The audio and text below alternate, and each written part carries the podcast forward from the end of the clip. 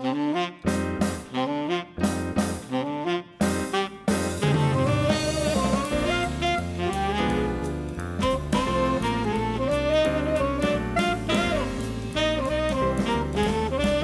everyone. Welcome to our bonus episode of which episode is this? 419. Of Conversation Street. I'm Gemma, I'm Michael.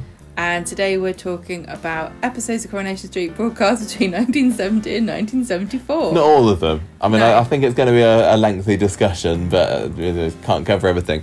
If you've been um, listening to the other episodes in this series, we have um, earlier on this year uh, purchased some of the old DVDs that were released back in the early 2000s, uh, featuring 80 of the best or ch- cherry picked episodes of Coronation Street per decade.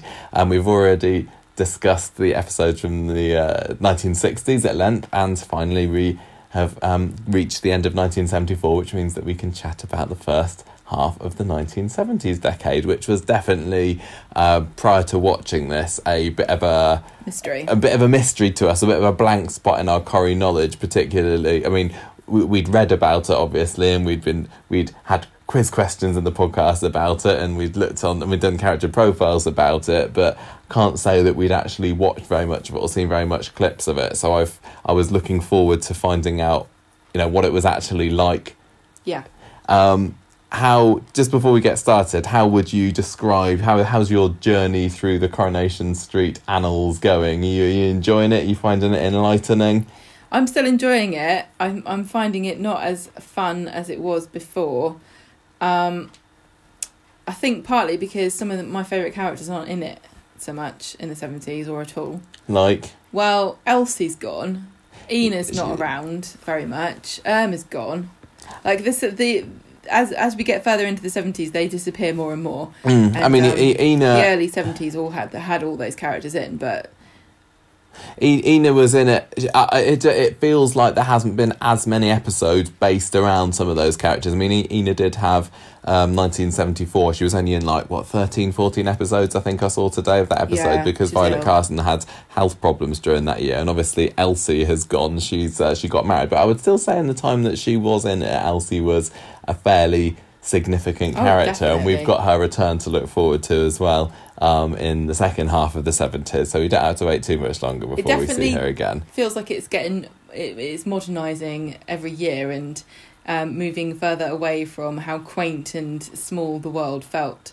Yeah, the no, I said that in the end of the 60s, Yeah. didn't I? And, and you weren't feeling it as much as I was then, Yeah. but definitely it, it doesn't feel I think quaint is a really good word to describe it. It Mm. it, it doesn't feel like the the intimate stage Yeah, show yeah. featuring the lives of this narrow band of Mm. characters as it once Good was. It really has spread out. It's opened up. Yeah. It's become more, you know, realistic. We've all got these multiple connections from outside our own street. But um It's it's also um, the stories are taking unfolding over longer periods of time. mm, Um, there's I think there's fewer kind of one-off episodes than there were, and, and maybe it's. I mean, we're making broad generalizations. We've seen eight. No, we've seen forty episodes in the 1970s so far, out Yeah. of the. You know, how many was there have been? Hundred episodes per year, so like five hundred episodes. Yeah. we, we can only we can only base it on what yeah. we've seen, um, but it's it's not feeling as good. Um, but I'm I'm still very much enjoying it, and I and I don't regret one second watching it. I think No, that to be really able to fun. watch it firsthand and see these characters as they were back in back in the seventies, see the introductions of some who, pe- characters. people who went on to be massive names on Coronation Street, and even just putting a face to certain names that we've banded about on the podcast so much from our research on Corriepedia and all the books and everything over the past eight years, it's been so so valuable to us as Coronation Street podcasters that really should have done this before.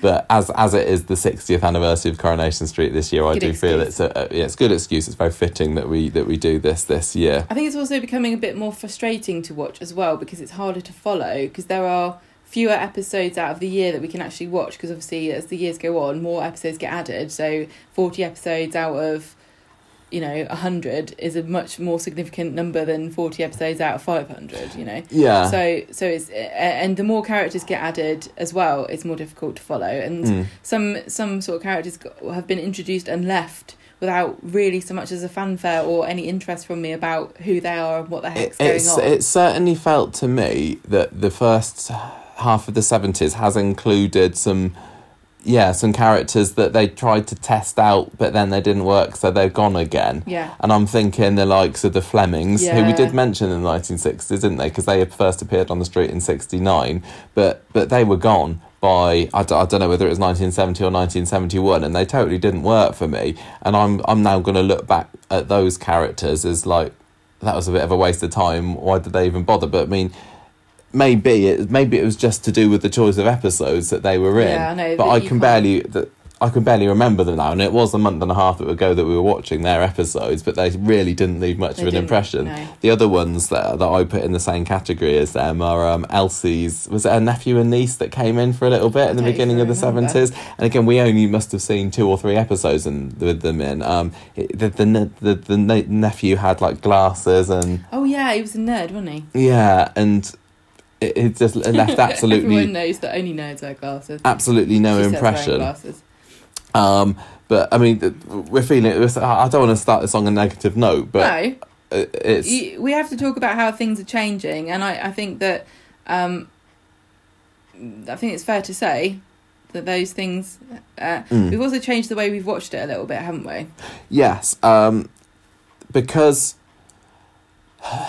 But with, the kind of expansion of the world of Coronation Street and the expanded cast list and everything like this, and the number the, of episodes we haven't been able yeah, to and watch. and the yeah, and the, and the the number of storylines that are going on. What we've found to be incredibly useful is before watching each episode, we've gone onto Corriepedia and read the synopsis of the preceding episode, so at least we know what's going coming up to it. And we only started doing this maybe nineteen seventy one ish because we were going through those nineteen seventy episodes and.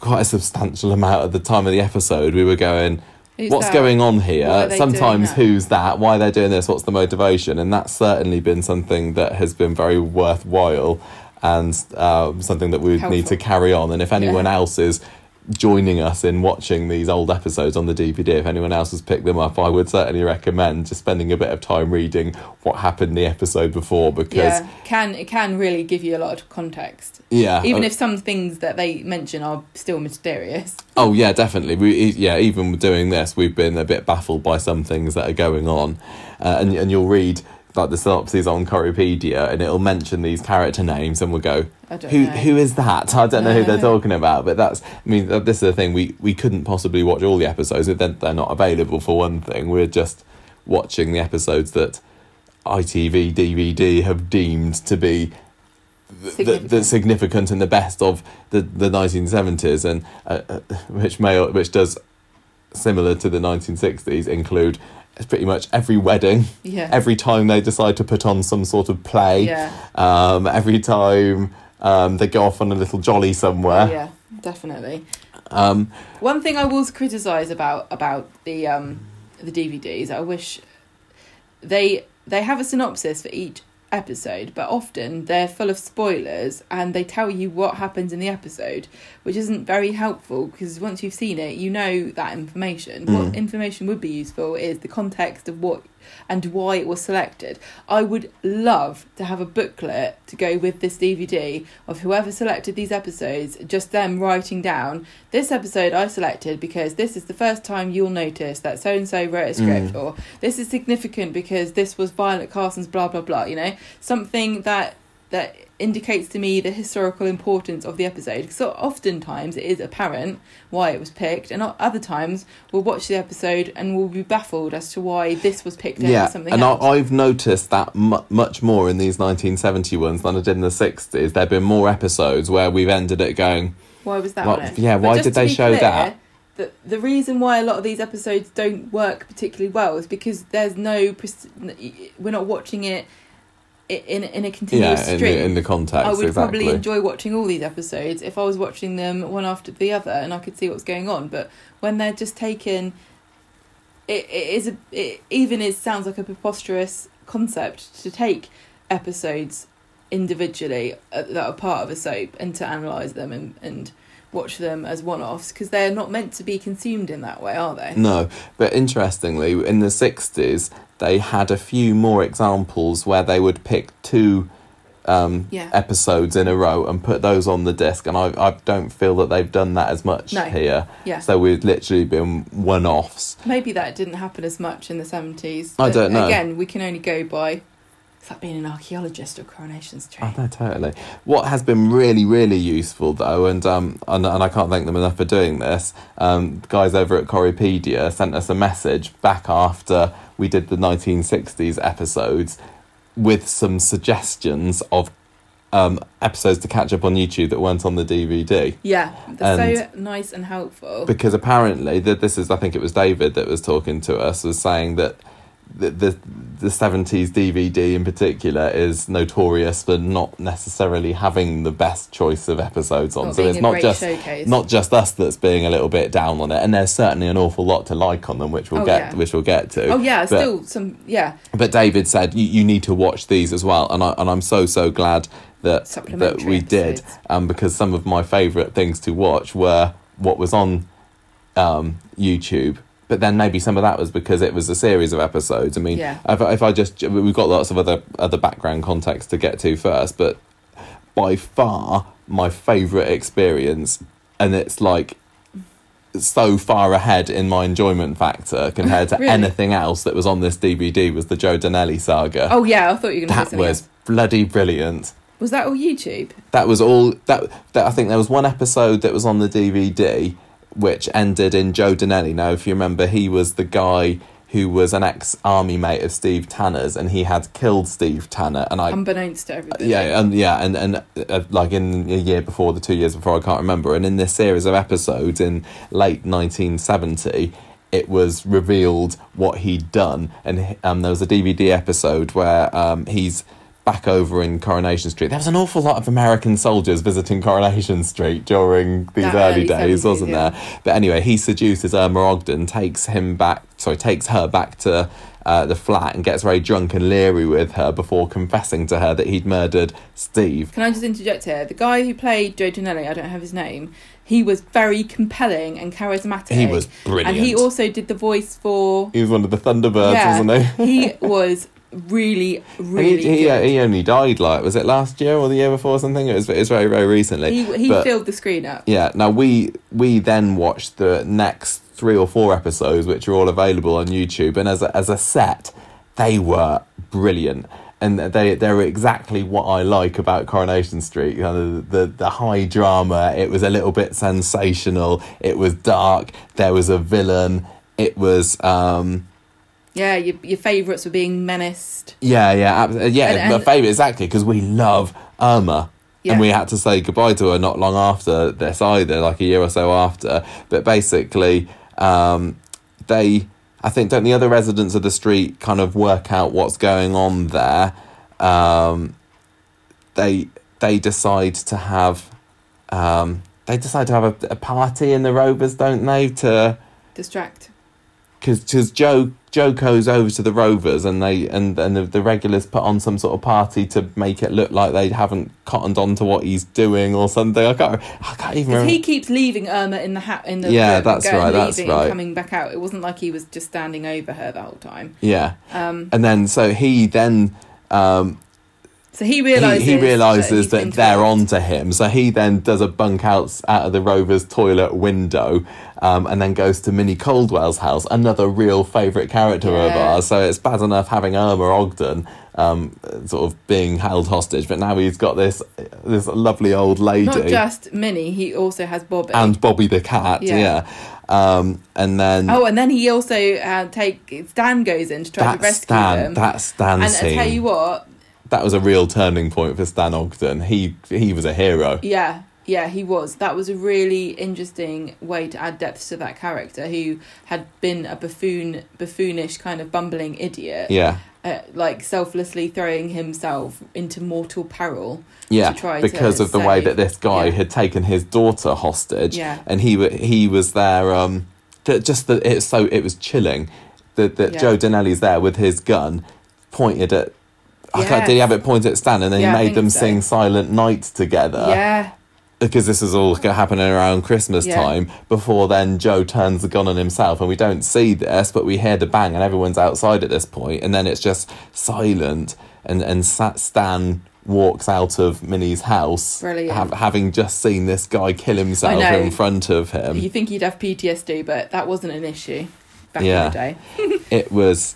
It, It, was, really powerful. brilliant. It was. And- and, it yeah. was. It, it was. It made me kind of feel the same things as I did during the height of the Phelan saga. It was so good. Just a little pocket of Of, of, of concentrated drama. and and and I think honestly, this was uh, the the black and whiteness of it helped because Yes, we in 1969 we'd seen Corrie's first few color episodes, and then that carried on throughout a lot of 1970, and then partway through 1970 they had the color strike when the people who were filming it said this is too expensive, too much work. To, oh, not to doing b- with that. Can't yeah. be bothered. So so Coronation Street went back into black and white for a little bit, and it so helped the gritty, depressing. Um, yeah, it it was like a film noirish feel to this particular storyline. It complemented it so so well. It really did, yeah, because it, you know, all the film noir kind of, kind Yeah. of effect and And, and the, the fact that it was this shadows. Ameri- that it had a load of Americans help the film noir as well. It was I I one of my favourite things about watching these old Coronation Streets with this saga and if if if Corriepedia hadn't told us about them, we'd have seen that first episode on the DVD and then gone, it would oh, have I passed us by. So honestly, I, I implore Yeah. anyone who likes the the dark villainy, um, on the intense on the edge of your seat stuff to, to check this out on YouTube. It is really worth it, and as I say, it, it makes it makes you look at Stan in a different way Yeah. because he he was just the comic relief up until that point, but he really um, came into his own in, in those final scenes. And interestingly, as well, um, this script was the second draft um, of one because they, they apparently they did one draft of this script and it was uh, it was rubbish, and so they had to bring in bring back an old writer, and I can't remember who it was who had retired. To try and fix this scene, this this this episode, because they knew that this doctor. was, they knew that this was going to be a, a big episode, Yeah. and the script Had to had to get be just right. right, and it and it, it was. really, really was. It was brilliant. It, it's absolutely fantastic. Um, and the other one, just as well, while we're on the con, uh, sort of talking about some of the YouTube episodes that we watched, the Gypsy Saga, which I know. came I just you before that. that. in- that was you- also I'll well, no, that was just interesting because it was a sort of an issues storyline where everybody, but unlike modern Corrie, which I feel issues storylines are generally to teach you about something, and you experience a character going going through an issue with them by their side and kind of have the same emotional impact. This was the sort of issue storyline where different people took different approaches and opinions on things, and it was so it was about gypsies and they'd I all know rocked that, up on I just the. need uh, to say that there is a contention about the word gypsy and whether that is a slur and if you're allowed to say gypsy or not. well, it was interesting. gypsy Like is back, the word that they use to describe themselves, and I can't.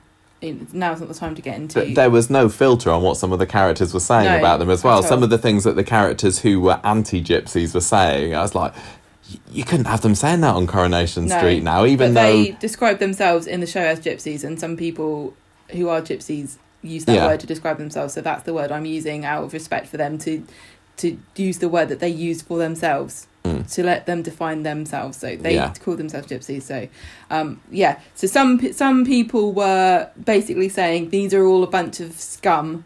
I don't want them anywhere near me. They can't come in. Like I think um, Annie didn't want them in the pub. Mm. Um, Hilda Hilda had one round for tea and she was aghast to realise. yeah, she was way had- she was way against them, wasn't she? But Stan, it was Stan makes friends with one because he's got the same shirt as him, That's didn't he? right, and then he invited him round for tea, and he didn't tell Hilda that this guy's one of the gypsies, and Hilda thinks he's great, and then she was she's aghast and she realizes she's been entertaining a gypsy one evening. Yeah. And, and Hilda's a lovable character, but she's obviously now looking back at it from a, a 2020 point of view, she was taking the wrong in inverted commas um, stance against well, them. I, I think it was probably progressive at the time because Lucille was the character who really championed them them and Mm. she disappeared overnight because she wanted to teach the children how to read and things and I mean the, the show hu- humanized them to a certain extent, but they were definitely the outsiders, weren't they? And and Yeah. kind of the oppressed ones who who um. I mean, Len, who I think no, it was Ray. And maybe it was Len as well. A lot of the men went to the gypsy encampment and Yeah, they had a basically bit of a destroyed scrap, it didn't and, they? Yeah. fought with them because they didn't want them to be around their way. Mm. And um, obviously, this conflict has been Yeah. not unchanged really until present day with Mm. with people you know people I, I found um, Ena's attitude interesting towards them because she was she didn't really see the problem with them and thought uh, well, live and she let was live trying almost. to get them a doctor this was also pretty interesting because the little one there was a little child that was sick and the, they were trying to get medicine for for it i can't remember if it was a boy or a girl and Ena was like, "This child needs a doctor. You don't bugger around buying medicine from the corner shop. You have to get a doctor." And the gypsies were saying, "We can't get a doctor. There's no point even trying." And Ena was like, "Nonsense." So she phones up to try and get a doctor out, and then she realizes that what they're saying is true, and they can't actually get anybody to go out there because the doctors won't go because Mm. they're gypsies. yeah. And um, I thought that I don't think they dwelled dwelt on that very much, but I thought that was a really powerful and progressive thing to sort of say. You know, here's Ena who thinks she's salt of the earth and down. You know, she knows everything and she's practical and and um and down to earth. But uh, but she didn't understand the reality that the that they were living in. Mm. The whole series of episodes came across as very progressive, and you think current that the issues based story are a are a modern day thing in Coronation Street, and yes, obviously there's a lot more issues stories these days, but I was I was very surprised how much it felt like a modern issues based story just Yeah. set in 1970 But and, and about something that I didn't really know anything about about know- gypsy yeah, gypsy culture lot- and everything There's a lot to, to get to delve into. and Mm. we can't. Um, but um, although it was it it felt progressive, also it was very much set at the time, so it's not you know p- very wasn't very PC. But I did not at really all. And I wonder why that's why they didn't put it on the DVDs. Yeah, but I think it's really it was really powerful actually to watch characters talking flippantly and casually about these other this this group of people and sort of tarnishing them all with the same brush and saying oh they're thieves and criminals. And the, you know the gypsies trying to just get on with their lives and and stuff but also perhaps every so often doing the things that they had been accused of it was a Mm. much more complex take on a situation than Corrie would ever do now because they they wouldn't dare to have characters be racist in that same way No. like we just spoke about with the Bailey storyline and having none Don of the none of the main there. characters that you're supposed to like. Yeah, because because obviously back in the day, people would have thought that that's the way you should act around Mm. around people. But but yeah, I just thought it was really powerful and, and like a kind of time capsule of of a, a way that they approach the story that is very much set in that moment and could not be repeated now. Mm. Speaking of time capsules, I'm kind of interested to feel like to to hear about what you thought about. Learn what do we learn about life in the seventies? What did you think about the seventies style, the seventies fashion, Oh, I thought it was great. houses? Like it um you could tell that people were becoming more socially socially mobile and um more lu- luxury goods were being purchased houses were starting to look a bit more like modern houses Mm. although everyone still has a sideboard which i don't think many people have these days a lot of the um, sets is that definitely looking reminiscent of what the houses look like nowadays as well, Yeah. don't they? You can say, "Oh yeah, that's where Kevin lives now. Oh yeah, that's where that's where the Baileys are now." Yeah. Speaking of buying purchases, they had that funny story with uh, Hilda and Stan and the colour TV, didn't they? Yeah. Which they then had to get rid of for, uh, buying quickly out. colour tv oh yeah and she was going Can you take it and- out the and- back so yeah, nobody oh, that was knows? really sweet because she because the guy came to repossess the, the the TV and and Hilda and Stan were quite philosophical about the fact that it had to be taken away. But yeah, like Hilda was just like, just spare me the the um Mm.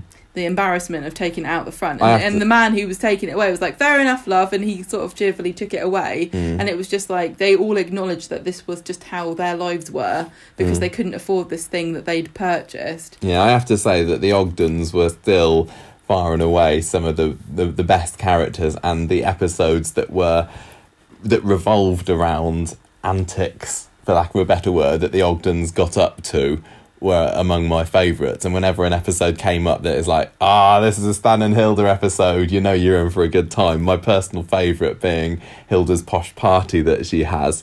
I can't remember what year that was in, but um, why was she even? She she'd got a book, hadn't she, about um, about how to put on a fancy dinner party, and she was kind of following it to the letter because the Ogdens are all about trying to, you know, Aspire. uh, uh, yeah, so it was all aspiring to be better than than the, the, class that they'd been born into, and um, Hilda trying to get her eggs in aspic, yeah. This was Uh, in 1973. and and she was she could she couldn't find out what aspic was, could she? And she goes to the Rovers to ask Bet, and Bet's just like, oh, I think it's Jelly. just yellow, yellow jelly, isn't it? And and aspic is what? Aspic is is yeah, it's, It's like the jelly jelly, you get in your pork savoury. I think it's, it's either it's savoury or it's um supposed to be flavourless. Yeah, and Hilda doesn't want to. She doesn't want to give away that she doesn't really know what it is. So when when Bet says it's yellow jelly, she's like, "Oh yeah, yeah, of course it is." So she then goes and buys packets of lemon jelly, which she dunks her eggs in. It it was hilarious, and she and that's the episode where she puts on her fancy wig as well, Yeah. doesn't she? And she does her eyes out. She just desperately wants to I just loved it. she, come she across thought, as being she uh, thought sort of she better could than she was. put on all these airs and graces in this sort of frozen moment in time where people might cross the threshold of the house and forget who who um Hilda was Yeah, and be fooled into thinking that she'd somehow become turned Yeah. this sophisticated party animal Mm. um but she just had the time of her life again it's just the innocence of of her not really fully understanding what what was happening and Mm. what people thought and how they saw her yeah. but she was just happy to to to to believe She's so innocent. yeah. for that period of time I love the bit where she's one of the things in the book said that she had to when your guests arrive you have to ask them if they want to go upstairs or something. I can't even remember what the reason why. behind that was. And then she's just following this to the letter, and then some people come, like Minnie Caldwell comes to the door, and Stan's first thing to say is, "Do, do you want to go upstairs?" And it's like he's propositioning to her, and and, and I can't remember again what Hilda's Hilda had a rote thing to say to everybody who came into the lounge. Oh, she was just repeating it again and again and again. It was so so sweet. Um, the other Hilda and Stan episode that, that stands out to me is the um, the serving hatch episode. Oh, yeah. And I was like, one of the things I would say about the episodes on this disc, well, the, the episodes on the sixties disc compared to to this one is on the 60s one a lot of episodes that we were coming up to and i was going ah this is the episode where such and such happens. Oh ah, i've heard about this this episode. Whereas in the 70s that didn't happen quite so much. I didn't like No. start the episode and it's like ah it's this one. But the serving hatch episode was one where i was like ah yes i've heard of this one. I'm looking forward to this. And, and it was hilarious wasn't it? Have and, and really interestingly um some of the direction around it because basically the story is hilda's gone off somewhere. Somewhere. I can't remember where. And while she's away, Stan is installing this serving hatch between the lounge and the, the front room of um, number 13. But he's got the measurements wrong and he ends up putting this massive, massive serving hatch in, which is still there now, I think. Um, and throughout the first half of the episode, all we see is. Or we hear hammering coming Yeah. from number 13, and, And then you've got the is it? characters in the shops that are like listening in. But and- um, Jerry and Len, I think, is it?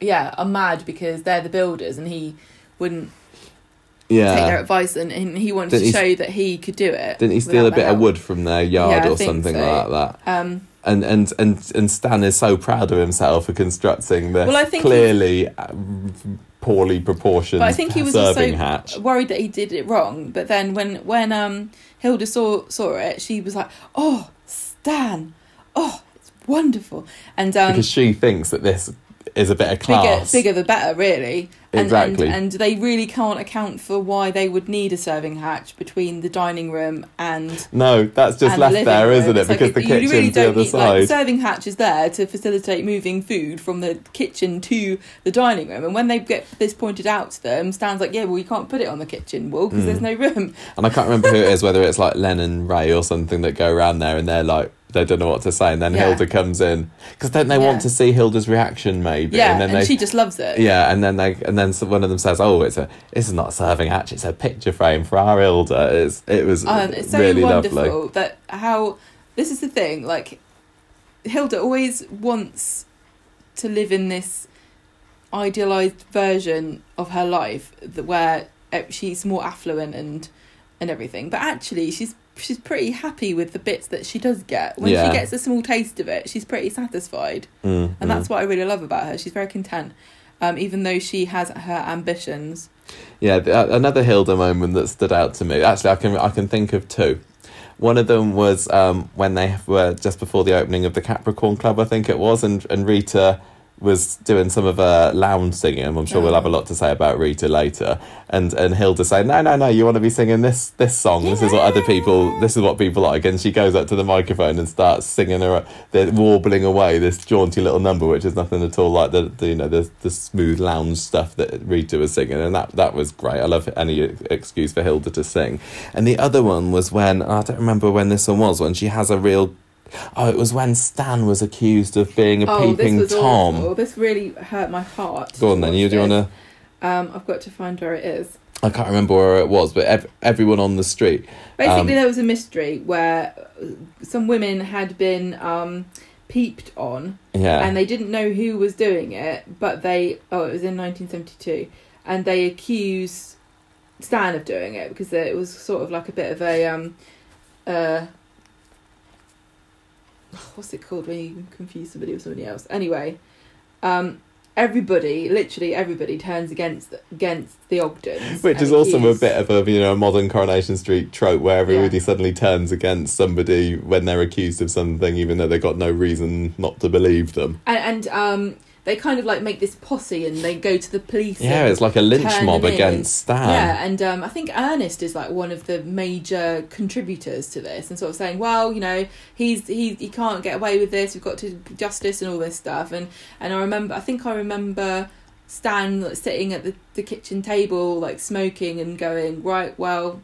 Kind of being philosophical about it, like, well, I guess I'll go down the station then because I can't prove I didn't do it, but I know I It was didn't do heartbreaking. It was. It was so But then, then at the, at the climax of the episode, Hilda marches into the Rovers and gives this almighty roasting to the Walkers, and say, and, and, and everybody there who's turning against her Stan, and she she's livid, and she yeah, she and then she ends- takes him to task. basically then ends up spitting on the floor and like says stuffed a lot of you or something. Yeah. That was a that performance by Jean Alexander in that episode brilliant because the Yeah, because the Ogdens yeah. are so often seen as being the, the comedy The butt of the joke. Yeah, to to have her She, yeah, leave with the upper hand for once. exactly. And I tell you what, one thing Jean Alexander played Hilda with was this quiet dignity inside where she was completely true to herself and she knew who she was all the time, even though she had these aspirations.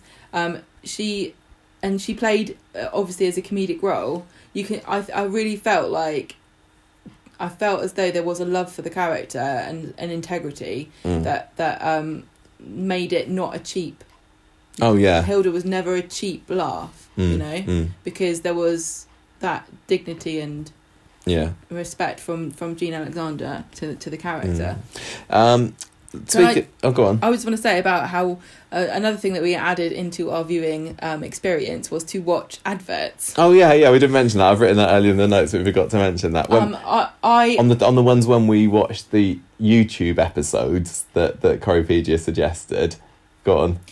I have a fondness and love for vintage adverts and magazines and ephemera of the time. So we decided to every so often just bob on um, some adverts from the Yeah. era, and you can find them really easily just by searching. Yeah, on 1972 UK uh, adverts. UK adverts, and um, just watch how much fun, and it really gives it a bit of a context. And um, Yeah, it was really really fun That's to do that. like when, and like we that. we did it when the advert break came on, Yeah. didn't we? It was because we when we were watching So the YouTube we? episodes, we got to the advert. Like, right, let's pause this. Let's watch some Yeah. adverts from the time, and it was so funny. it really, I tell you, it you learn so much. Honestly, Mm. that's why I like things like that. Yeah, and, and I particularly enjoyed it when the R White's lemonade advert Oh, came up R. because that is that is a classic UK Oh, advert. whites, oh, whites. R White's lemonade. he, he There's like so many good jingles. yeah. He, he reminded me of Ernest Bishop, the uh, little bit. the secret lemonade drinker, Yeah. and I, I I I enjoyed Ernest Bishop. I wouldn't say that I'm I'm leaving you know the the sixties and seventies with him being my favourite character or anything, but I. I didn't really have any idea what he was like before I started this rewatch because literally all I'd seen of him was getting shot. Yeah, Sorry, spoiler alert for the second half of the seventies. Oh, But he was, yeah, he's. He, a decent, Decent, chap, yeah, wasn't he? the word that came to my not mind. a not a total nerd, which is what he looks like because Yeah. he wears glasses, and I know that's terrible to think. But no, and but he's a photographer. Yeah, but costuming and is a way of signalling what a shorthand for what the personality of the character is, Mm. isn't it? Yeah, and, and I found him a really great match for for Emily. Um, Emily again shone in these episodes. Oh, there were some really I- funny bits. I do kind of miss her being the quiet, mousy, wouldn't say boo to a goose. No, was that was that the word? Yeah, Is that what you don't Say boo to? Um, yeah, not a ghost, a single- goose. um, person under the thumb of Leonard Swindley because Leonard's obviously gone by this point. Yeah. She she's she's grown a pair a little bit more in this, hasn't she? But um, again, a few scenes showing what a fantastic comedic actress Eileen Derbyshire was, and if you only saw her as you know old Emily, Auntie Emily, you, you'd have no idea what what rich comedic um, material she provided in some Coronation Street. I know scenes. it's like once a year they'll they they will make a comedy comedy scene for Mm. um her to perform in, and Yeah, I we- can't find where it was. But Um, it was one, one of them was the community centre um, Summer Yeah, Fete in that? 1971, Oh. um, and that, and that was quite. I, I like that because that was a standalone episode that wasn't a play or a holiday off somewhere or um, you know drama tragedy. I'll tell you what it was. It was because it was a community event and it was l- logically included every one of the characters because it was a community event. yeah, And they can still do this now because the community summer fetes exist. Yeah. I know they're very quaint and uh, villagey, but you know, city people can also have community fetes if they want to. so that, that had some more funny Stan and Hilda stuff actually, didn't it? Because hadn't, hadn't Stan stolen some flowers Yeah, so from the Red Rec and then was set, entering them in the competition? the fete the way that the fete it was like a produce uh, competition sort of thing. So people were growing vegetables and and flowers and making wine marmalades and jams and cakes and things so English. to to ha- compete and I would love to I would love to take part in something like that. I would enjoy it so much. So um so Stan wanted to enter the flower competition. I think Albert enters the vegetable competition. Mm. um Maggie um, there's a cake competition, isn't there? And Len wins it, and he's really annoyed because the, his cake that he didn't actually bake, and it's this really frilly, looks like a lady's cake. yeah that- Maggie bakes it Yeah, and, and- puts and- it in under his No, name. Ray puts it in Oh yeah, under Len's uh, name for a joke, and and because Len's such a so macho. so so manly man of the world, he's like, I'm not going to collect a prize for that cake. for a that- cake. Yeah, that that was really funny. But yeah, Emily, The best bit was Emily. go on. She was having to judge the wine, and they were trying to tell her that she should spit the wine out, and she was she was saying, "No, you can't. How can you taste it if you do?" But she she was so um, sweet, and she couldn't pick one because she was saying, "Oh, they all have their merits. I I couldn't possibly pick between. It would be so sad to pick a winner from all such fantastic entries." But just the She more just- she, she just got drunker and drunker and drunker, Yeah. and again. Drunk Emily Bishop is something that I never thought I'd see, but now I want to see more of. And, and what an Emily thing to do! Get drunk at a community summer fete, trying Yeah. to trying to judge the wine entries. What was the other? I'm sure there was another funny Emily moment in this. In this lot, I'm just kind of scanning down my Well, notes. she, but- there was the bit where she f- was the photographer. Oh, yeah. So that was in 1973, and um, she has to. So Ernest and her and she have a, a photography company, and um, she decides to go outside of her comfort zone to photograph some strippers for a club. Isn't I- it? I can't remember what the re- is. It is it he had decided that his company wasn't going to associate with the strip club or something, and She I doesn't. She does it without him knowing. she does for some reason. She she goes and pho- and and photographs these strippers. and um, she just kind of sort of chats about chats with them as she's taking these photos, and it's just Emily in a completely different world, trying to be comfortable around these women who could not be more opposite to to the way that she lives her life. Yeah, that doesn't one of them torture and say, "Have you ever have you ever considered taking this up yourself, Emily?" Yeah. and um, and that was that was Vicky Vicky the stripper. and Vicky is short for Doris. This is the the, the, the joke in that episode. Um, and and the, this woman whose husband doesn't know that she even does this as a job. It was just really funny having Emily in a strip club, basically. Yeah, and and funny having a strip club in Coronation. Street back And in the day. and the manager was there, sort of like going, "Oh, look, get the next one out." Yeah, although they were a bit, um, yeah, they they they they were a bit more liberal about some of the things they would allow because they had one um, episode which start which had Mavis reading a rude magazine, didn't She they? She was just in the front of the, the shot, just had a nude magazine, a nude it literally had a naked out. lady with her boobs out on the And she front cover, and looking at it Mavis going, was "Oh, reading it. oh I my think just out of curiosity, wasn't she? And Yeah. then she hides it away when Rita comes in. Um, brilliant having Mavis in the show, it, and and the the double act, the partnership of Mavis and Rita Yeah, being in the- in the established so so early on. Yeah, it, it felt like I was ta almost taken by surprise when when the cabin appa- appeared, and we we'd spoken and like again when we'd when we'd researched it and we, we'd done our profiles or whatever, and we said oh, the cabin first opens in whenever it was seventy. When was it seventy three? Um, but it, I, I felt surprised how early on in the show's history it was. It felt like we'd barely begun the, the saga of Coronation Street before Len opens the cabin, and then we have Rita and Mavis, these characters who hadn't been in the show before the seventies, now being quite important characters. Well, Rita had Rita had made one appearance in the sixties, hadn't she, in an episode that we hadn't seen. And the interesting thing about her character was that Barbara Knox, or she was Barbara Mullaney, she was credited at this point. She was brought in to play a character called Mrs. Bates, who was she was a married woman, wasn't she? And she was, and then she ha- was, no, she wasn't married. She Who are you talking about? Rita, Yeah. she was she was involved with another guy, and they had a kid together, and, and What?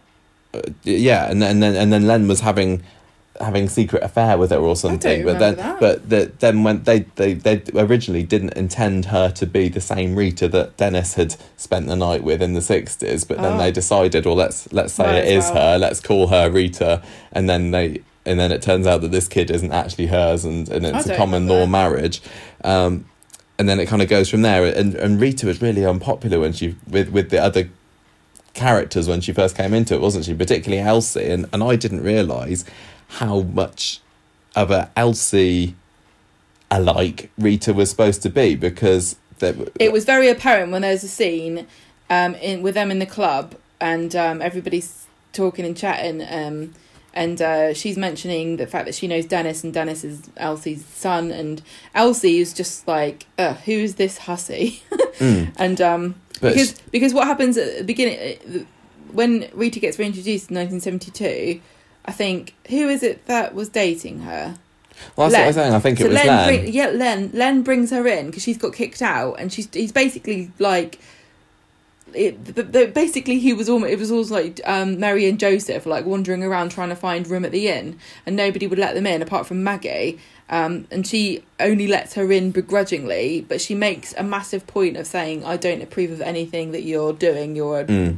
wanton." Yeah, but she she was Strumpet. like a, an, another Elsie because there's been this simmering sexual tension between Len and Elsie all the way, basically since the start of the program. That never in the sixties that never really went anywhere, and then hadn't had had Len and Elsie had a fallout or something. I, I can't remember, but Rita was very much an, an Elsie replacement Yeah, in in her. Len. Per- she was bold, she was brassy, she was she was red haired. She was almost what and Elsie didn't wasn't like it. in that she actually made a success out of being that kind of woman, whereas Elsie had just been crapped on for being a good time girl and going out with all the soldiers, and you know she she has ended up um, working in a shop, and then you've got Rita who's like super glamorous and sings in a in a lounge, and I love Rita singing.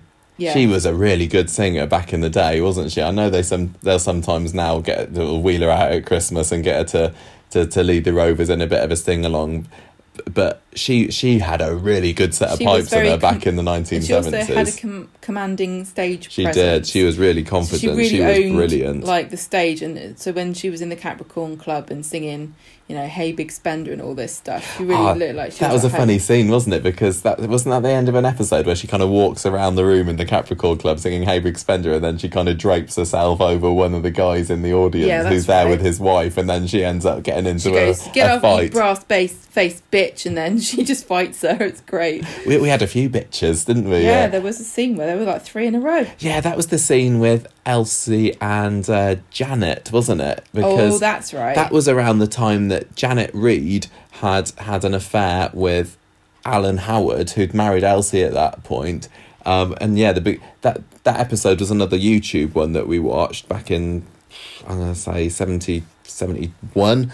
Um, and and the beginning of the episode is is a is a showdown between Elsie and Janet, and and they get three pictures in in, in like the space of a minute. It's like shocking.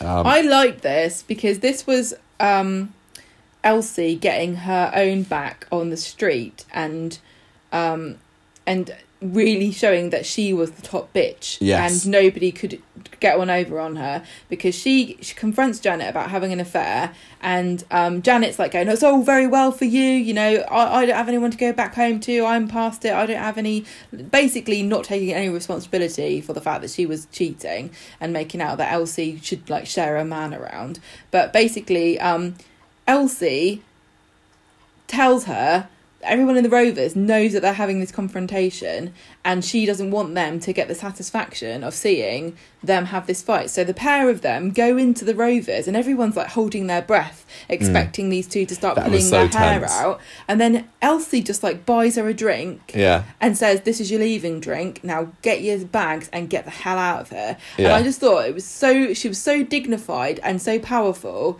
that she basically managed to to to so thoroughly dominate her rival that she could take her cowed into the pub and buy her a drink to say, "You're going. This is your final drink. Now get the that get out." was brilliant. I I love that was Elsie what Tanner. makes Elsie such a fantastic character. Yeah, I've I I can see now why everybody thought that she was, you know, the, The- leading the lady of knees. Coronation Street back in the early days.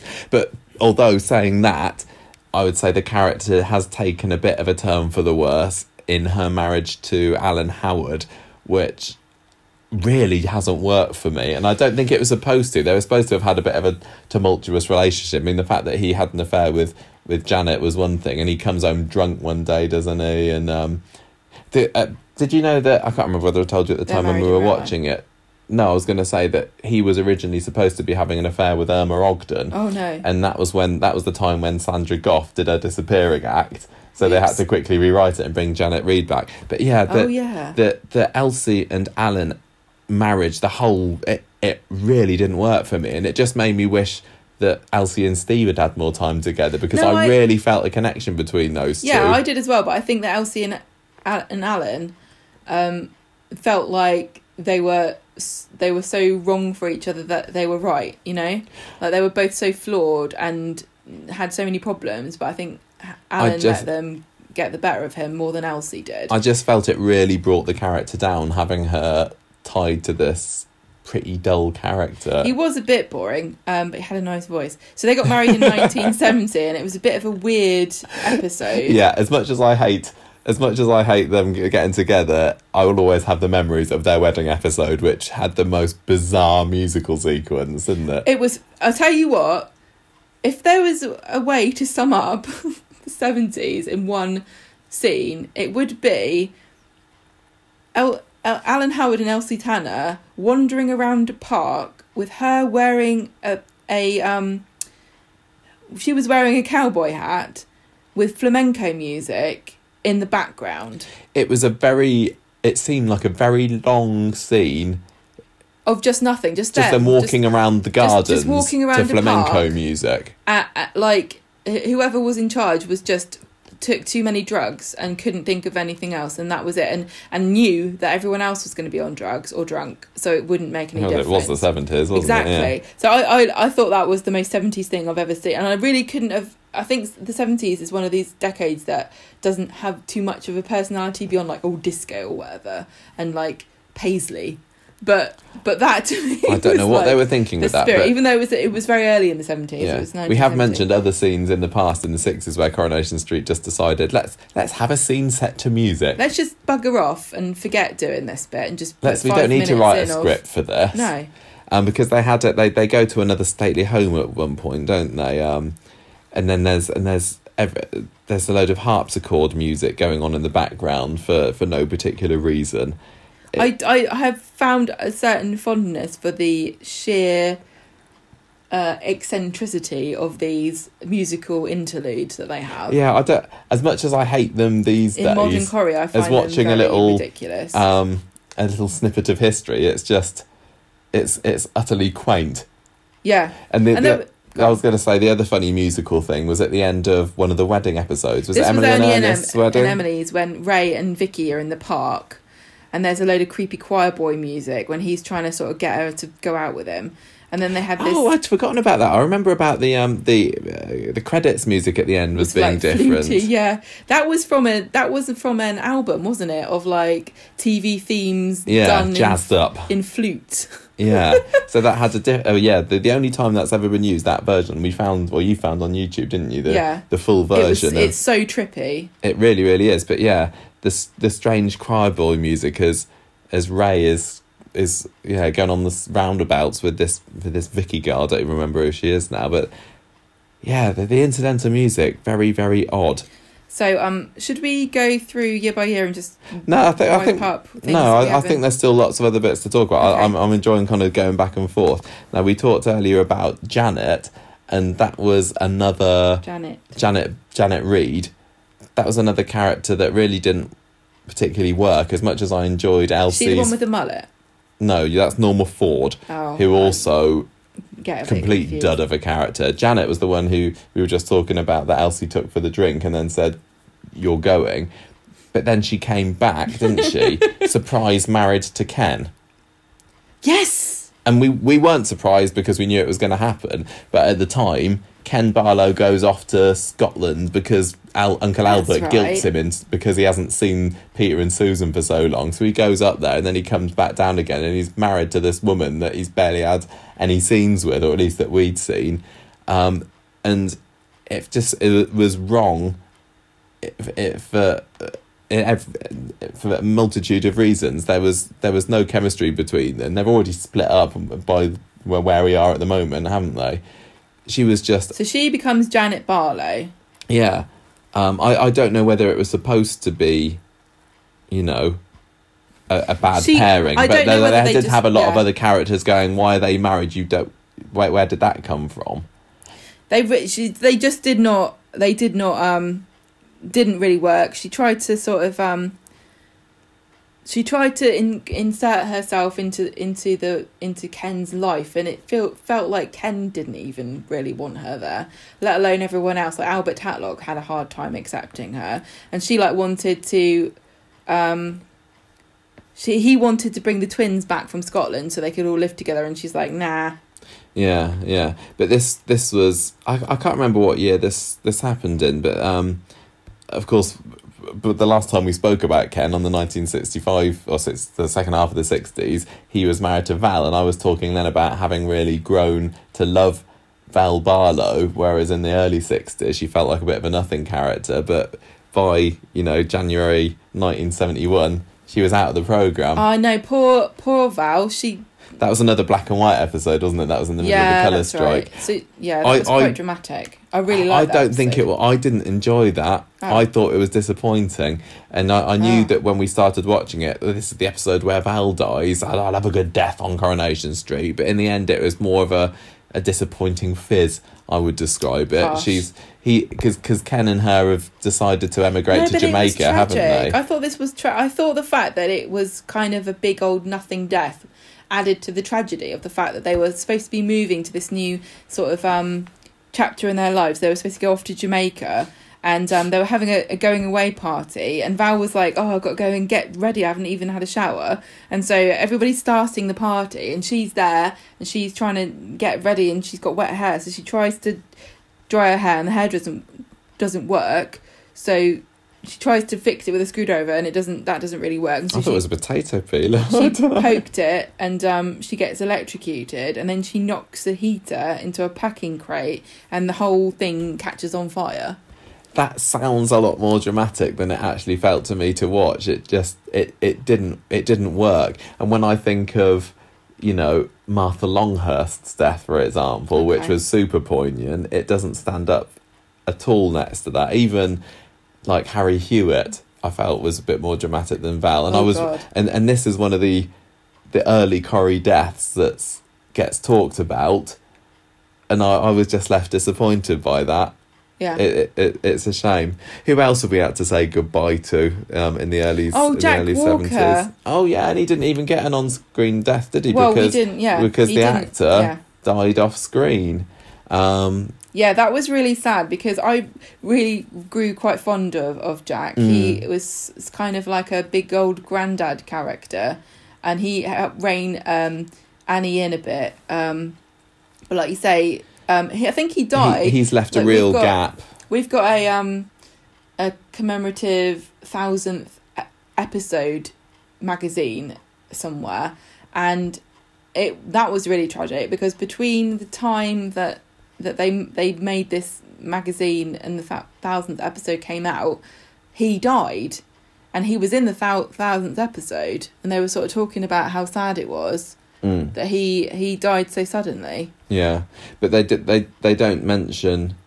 They don't mention it a whole lot. I mean, they, they obviously couldn't have his death on screen, but I think We didn't get to see we, the we, we didn't get to see the episode after he of, died. uh, Annie being sad and sort of um, she retreating. she retires her- to the bedroom, doesn't Yeah. she, for for a little Yeah. while? But now we're starting to see the period where she is, you know, the sole proprietor Yeah. of the Rovers Return, and, and it's her her domain and hers alone. Although I suppose there's also Billy Walker who's on the scene.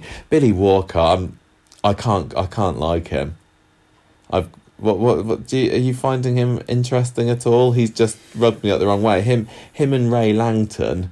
Him and Ray, I, I don't like him, them. Ray, Ray, Len, and Billy. I feel are a bit of a cookie cutter group of of Lads. characters, even though they are all different. See, um, I I, they I get them confused sometimes because they are just I, I, I find that Billy Walker, and again, I'm just judging it on the episodes that I've seen, is fairly devoid of personality. no, he's, but he's a bit. Mm, he's a bit of a. I mean, Ray Ray Langton's a bit of a great prank. hair. Of the hair, tell you what, the hair in the 90s, everybody's got a mullet, haven't they? Oh yeah, even the women. Um, the, yeah, Ray's a bit of a joker, but he's just a, he's got a bit of a undercurrent of not being a very nice kind of guy. Um, and and Billy Walker as well. He's like I don't don't trust him. But No, but Len, he I gets up to stuff. Like he's the one that sold the dodgy car to somebody. yeah yeah he was actually, and maybe you're not supposed to like him, but I I don't enjoy not liking him. You know, he's not a love to hate character. He's Uh. just I, I I'm not interested when he comes on screen. But Len, I and I think I was saying this when we were talking about the second half of the sixties. When I went into watching these early Coronation Street episodes, my mindset was, I don't like Len. I know what he what he, he cheats on Rita in the end. Um, I don't usually like the, the the manly man builder sort of archetypal Coronation Street characters. I'm not going to enjoy this Len Fairclough, but I, I can't help it. He's just he's won. He's totally won the round in the second half of the sixties and early seventies. I really really like Len. He's one of my favourite solid, reliable men characters. Yeah, I mean, I think they're He's all a pretty. decent bloke. I think they're all pretty similar, but I don't dislike any of them. I quite like Len. I, I, I think he does his best, you know. yeah, I just find the, the relationship between him and Elsie utterly enthralling. I know, I know. I I, I, I really think that they were the Ross and Rachel of Coronation Mm. Street. Tell you who else, um, and I of probably talked about this last time, but Jerry Booth. I, I've he's really Jerry grown Booth. on me, and in fact, I think um, um, I'm, I'm um, in, in the sixties because he had kind of two stints on the show, didn't he? And he Yeah. he gave that maudlin speech in Dennis Tanner's he wedding in the end of the sixties, and then buggered off for like three years, and he's come back now in the seventies, and I've really grown to appreciate him a lot more, and he's he is very Ashley Peacock ish, isn't he? He's he, he can stand up for himself when he needs to. He has to, you know, have a have a bit of a drink beforehand, maybe. And he's um, he's not one of the lads, but he's still he's still a builder, um, and he still goes to the pub and everything.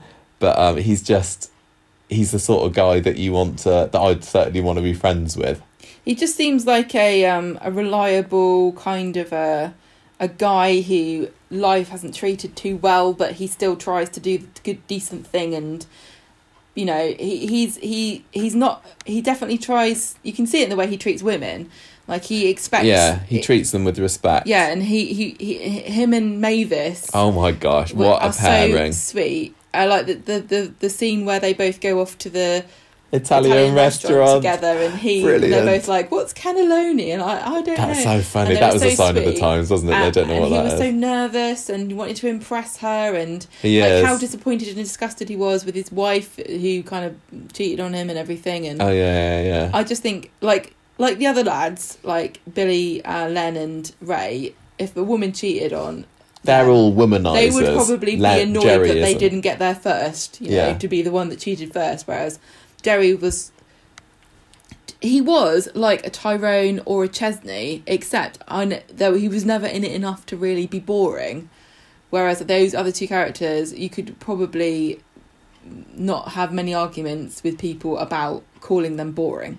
Tyrone's not boring. I like. well, him. I'm going to argue with you about that. Jer- Jerry and Mavis. That was that was another relationship that I'd read about, and I think it was it might have even been when I was doing the Jerry Booth character profile back on the show, and I was like, oh, they had him paired off with Mavis first. That's weird. I didn't realise that. I wonder what that was like. But I'm I'm, I'm loving it, and and it's so tragic what happened to. Um, is it Graham Haberfield, the actor who Yeah. played Jerry Booth, and how he ends up dying off screen in the late seventies? Tragically, at a young age, in his thirties, he has a stroke, I think um, and the character's written out and and the the direction that Mavis and Jerry were taking was so sweet because it was these two, you know, middle aged or younger than middle aged characters that are both very shy, retiring, and um, and nervous around each other, and to see this them kind of um, to, to get, get together and um, develop this relationship. It's just you want to I want to wrap them in cotton wool and say, "Oh, let's just get married and stay together forever." And and and a I and like Emma and Sebish.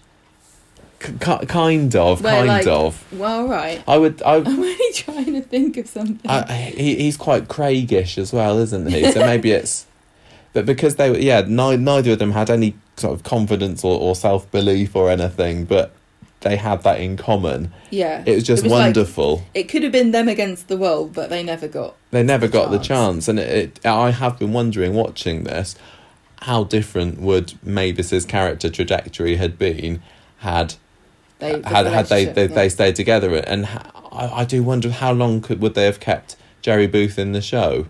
Would he have carried on, you know, through to the eighties to I the know it's difficult to say, isn't it? You Mm. don't know, but um, Because, I mean- wanted to be in the, sh- you know. Yeah, Mavis and Derek, classic Coronation Street couple that quite possibly would never have happened Yeah, because if if ever two characters were made for each other, Mavis and Mavis and Jerry were it. I, I've loved seeing young Mavis. She she's still just so dithery and uh, oh yeah. uh, and and pathetic, isn't she? And Aw. and and uh, Rita making fun of her and everything. I liked. I, I was. I I liked the fact that one of the episodes that we saw was on the DVD was Mavis meeting Rita for the first time, and she like, had a job interview that was she was hiccuping all the way through. Oh, that's right. Yeah, and it was it was it was quite funny because R- Rita kind of takes her under her wing a little bit, but teases her like a big sister almost. Mm. Um, and the whole situation with the the corner shop is just a bit odd. Yeah, well, it's not even on a corner. Is it? What did you No. think of the old cabin? Because the, if you think about the cabin now, you think about it being, you know, in a prominent position opposite the uh, um, number 13 in Coronation Street. But back in the day, it was down in Rosamond Street when that was a major Weatherfield road. But and, and the the layout's all different. And like, did you? And I- I'd seen some sort of clips and episodes with it set there on classic Coronation Street. But did you know about? Had you seen that set before? No, and it's round the wrong way because the the the counter is on the left hand side of the screen Yeah. And the doors on the right hand side of the Well, they've also got the big section behind them, haven't they, where all the records and everything are. yeah, it's it's a bit it's it's a bit weird because it's like we're still in the, we're still in the era in in the UK where the corner shop, um, Clegg's, is still a I will serve you what you want Yeah, from yeah. behind the counter, and you tell me what you want to buy, and I'll I'll get it for you and ring you up and everything. But the the the cabin is is it's still the, it's similar in that there's a lot of stuff behind the counter, but you can also look at the magazines and things, and you can Mm. also go around the back and have a cup of tea. Look at the dirty mags. And there's there's a um, lending library and things in there which you would never Yeah. have in a shop now. no. Um, but it was really funny when so the way the situation was, who was it that bought it? Len. And Ray was involved, and it was oh yeah. Audrey.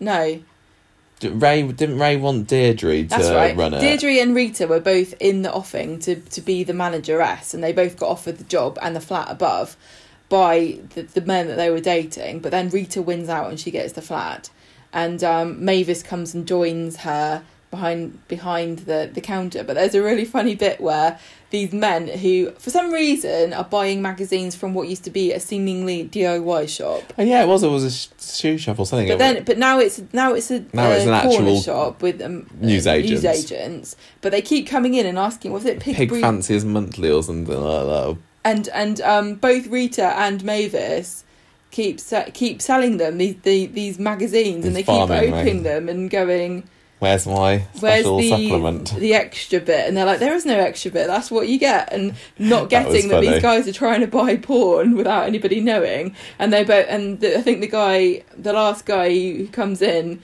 And he realizes he's not getting his extra. He's like, I think I'll just cancel my subscription. Thank you very much. That was that was funny. I, I am enjoying. I really like the fact scenes. that Mavis and Rita never worked it out, especially Rita, considering how worldly she is. Yeah, she she's great. They she, they really hit the ground running with both those two characters, and uh, and and how different Coronation Street could have been had Deirdre been the one that got the cabin. Yeah, I Deirdre's not a fox. I I've not I'm not going much on Deirdre so She's far. I don't think she's quite you, You know can't deny she's a good yet. looking girl. Oh yeah, I know. Yeah, but she's she's Well, just she- I think there she's being a dolly- secretary in Yeah, the but she's a dolly and- bird, isn't she? Like, she was. Uh, she to me, it looks like they hired her for a bit of totty Mm. and underestimated how good Anne Kirkbride would be.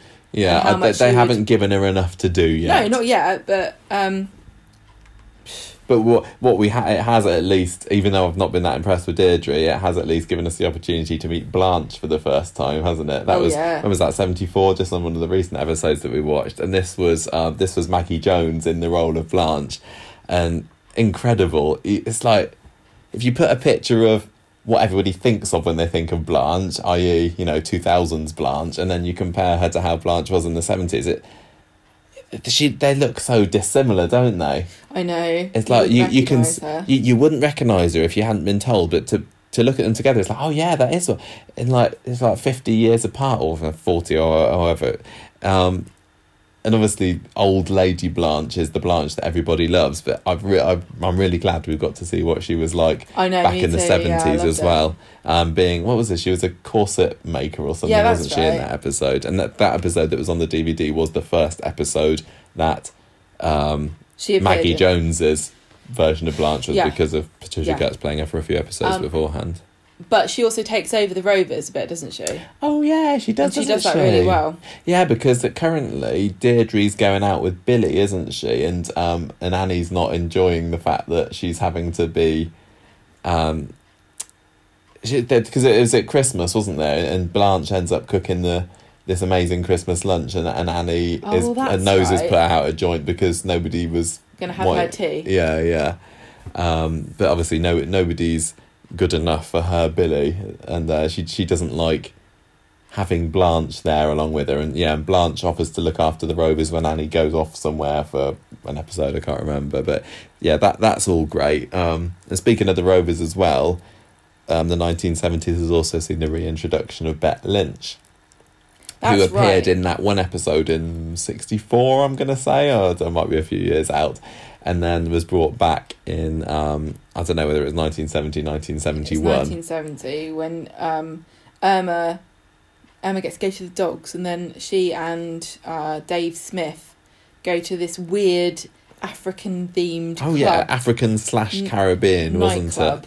yeah that was weird and, and bet's there so they reintroduced the character. Uh, that was another character um, a bit like rita who was originally not going to be the same character that julie goodyear had played before Ah. but then they decided well Might as well. No, because no, I think they, they wanted a character that Emma was going to bump into and then when Julie Goodyear got the role, they said, "Oh, let's just make it be the person who you played back in the back in the sixties.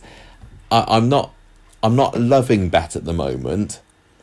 I don't think she's. I, I think as the years have gone on, she's grown into the role more. She's it fun. certainly does seem to me that in the 70s they decided somebody sat down and went we need a bit more totty and they decided to sex lucille up and bring in deirdre and Mm. bet as like the fancy Yeah, but I I don't think that the the character of Bet is really grabbing me. I think I think I end up enjoying Bet more as a landlady than as a barmaid. she's still got all the bits that she made has. her appealing as a landlady she's She still has. Got a, a good cheeky Yeah, she she grows into it. And, and and and luckily her fashion improves over the course of the few years as well because well that, that can be awful brown floral print the that she was wearing at the beginning of the 70s was just hideous. She- I liked it when she and Lucille dressed up as a I go-go Girls. I'm just trying to find that. There was this really bizarre bit where they they would they got rid of Ali went off to the cinema or something, and they quickly busted out the the the, the um, music and got um, Lucille and um, Bet both had matching Go Go Girl outfits, and then they sort of jumped on the bar and danced around, and Yeah. everybody just sort of sat there with their drinks, going, "Hooray! Going- We're having the best time ever! But we, We love Go Go dancers." Yeah, but then then Annie came back early. That uh, Quickly hide. yeah, that was weird. It was really weird because it's like, would you really be that interested in watching a, a lady that you know in real life? Like, I can understand the fantasy of of like strippers and stuff, but if you know them in real life, it- doesn't it get awkward really fast? Not that go go girls are strippers, but you know what I mean. It's the same thing of just watching a lady dance. yeah, It's like it's like holding a baby. After a while, it it's like there's no, bit- there's nothing new is happening. It's still the same thing, and I'm I'm getting bored now. I'm going. yeah. Um, speaking of Lucille, she's also left now, hasn't she? Yeah. Because and that and that was a, tra- tragic story off screen I as well because of the actress Jennifer actress. Moss had a very very troubled time. Yeah, and she ended up getting sacked in Yeah. 1974, and that was the last we saw of her. She but she ended up getting married five times in her life. She just had a terrible time. I'm I'm so glad that I've now been able to see the evolution of Lucille as a character from this scruffy little oik back in 1960 to a a fun, nice. She was, Um, wasn't she? She was a moral- Sort of, yeah, because she was the one that wanted to teach the kids how to read. Yeah, She stood up for herself. Not not everyone. People didn't always agree like that. That what she said was correct, but she had the courage of her convictions. yeah. I I really changed my opinion on Lucille over the course of this. I, I thought she was great, and I'm I'm a bit gutted that she's she's left. And she was totally a character before I started watching these old episodes that I I knew nothing about. She's she opinion. she's not like got any you know famous scenes. If you Not pick most, if you pick lots of characters true, from. Coronation Street, say. Tell me a, fa- a famous Ena scene. Tell me a famous Len scene. Tell me a famous Elsie scene. Tell me a famous Lucille scene. Um, Not really. not really. any. And and she still, even looking back now, she I, I still wouldn't say she did. Maybe the go go go go scene was was one of them. But um, yeah, she was she was she was great. Was Lucille? I, I, I enjoyed her a lot. Um, who else? Who else was um, who else was sort of new or left? Um, Oh, uh, Uh, I mean, Irma. That was a tragedy that we lost her, wasn't it? We we spoke on the Patreon episode that we recorded um, recently about the episode where she pretends to be French. But for those of you that, that haven't watched that, that's that was a classic. oh, listen to that. I never. I always say watch. But I mean listen. Yeah. So she goes off to a on a date with. I think it was Ray, wasn't it? And um, she ha- he tells this businessman that he's having a meeting with that he's bringing along his French girlfriend, so Irma has to pretend to be French, and she puts on quite Yeah, convincing Ray. French accent actually for someone who's got such a thick Scouse accent in real life. Um, and then this this guy shows up at the at the restaurant.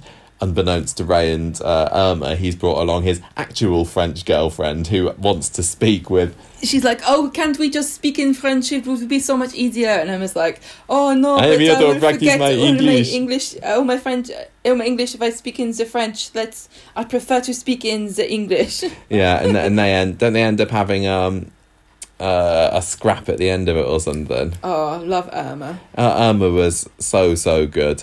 Um, yeah, I yeah, she left in 1971. She she leaves at the end of 1971 and never returns. But again, so so glad that I got to appreciate her character. Um, we also um, new new other new characters. I mean, there'd been some. I mean, uh, Norma Ford is was just nothing. Don't know. Um, oh, we we said goodbye to um, Maggie, haven't we? Betty's Maggie sister. Meg. Like, and and I And still she came back again. she came back again for a bit, but I, th- I think I was going to say the same as uh, the s- second half of the sixties. I didn't. I didn't dislike her. She was a, a solid enough character, but she just didn't have that that little spark. She didn't have that that something that would make her go down as a No. a classic. I think I think of her the same way that you thought of Val initially, in that she's pleasant enough, but Pleasant. sort of Pleasant is right. Yeah. yeah, uh, yeah. Um, the major the major thing that happened when she left was obviously the Hopkins family came and I've really enjoyed that. and they have taken over the the corner shop because that was Maggie's shop, and she's now moved with her husband to So, yeah, yeah. And so they came while she was getting married to sort of have a look around, and there's like a, it's like a family of, of Welsh Mm. um, Now- people. the the Hopkins are notorious for being, you know, a, a real flash in the pan, um, in Coronation Street. Apart from Trisha, who lasts a little bit longer apparently. Although interestingly, Trisha has had pretty much nothing to do in the episodes that we've seen. It's been all about. Um, Granny Hopkins, really, hasn't it? Yes. Because, and, and discovering the truth about um, Gordon Clegg really being Betty's son and not Maggie's son, as had been the established canon in the show up to that point. And I was really looking forward to seeing those scenes, but I felt a bit disappointed that the episodes that they chose to put on the DVD didn't really delve into it enough. They No. they had I think it was Granny going into the Rovers and brandishing this birth certificate. Well, I like the way that they kind of they they investigated, didn't they? And like, and it was like, um, Yeah, they read this birth certificate saying that Gordon and his mother Elizabeth Preston. Yeah. So they're like, "Ooh, I wonder who this Elizabeth Preston is." So they go and they they interrogate put Minnie Minnie. Caldwell, don't they? And they Yeah. ask her if she recognises the name, and she's like, "Oh, I don't remember." And then she finally says, "Oh yeah, Betty and yeah, and Becky and Maggie. yeah." Uh, yeah, and, and, they um, work it out, and so the, they the actual fallout of of this revelation being made public, we didn't get to see on the DVD because the following episode it seems to have all sorted itself out. But the, the Hopkins, I, I am for, for a family that was supposed to be boring and everybody hated them, and they've, I think they've only got a couple of months left on the program before most of them go. I'm I'm really enjoying watching, them, but I don't know whether how much of it is just to do with the fact that I absolutely adore their accents, Yeah. the, the Welsh accent. Every time Granny opens her mouth, it's like, oh, I love it, I love it. Um, but she, I think she was. They they wanted her to be a bit of um, an Ena Sharples like character, especially considering that 1974 was the year that Vi Carson was off screen so much, and they wanted to have another battle axe. And I mean, they're, they're big shoes to fill, aren't they? Oh gosh, yeah, But she she what she does come across as a bit of a a bit of a bitch, especially how much she enjoyed. Well, she she she revelled in revealing to Betty publicly, "I know your secret." But yeah, they they're, they're not as um, inconsequential as I'd been led to believe.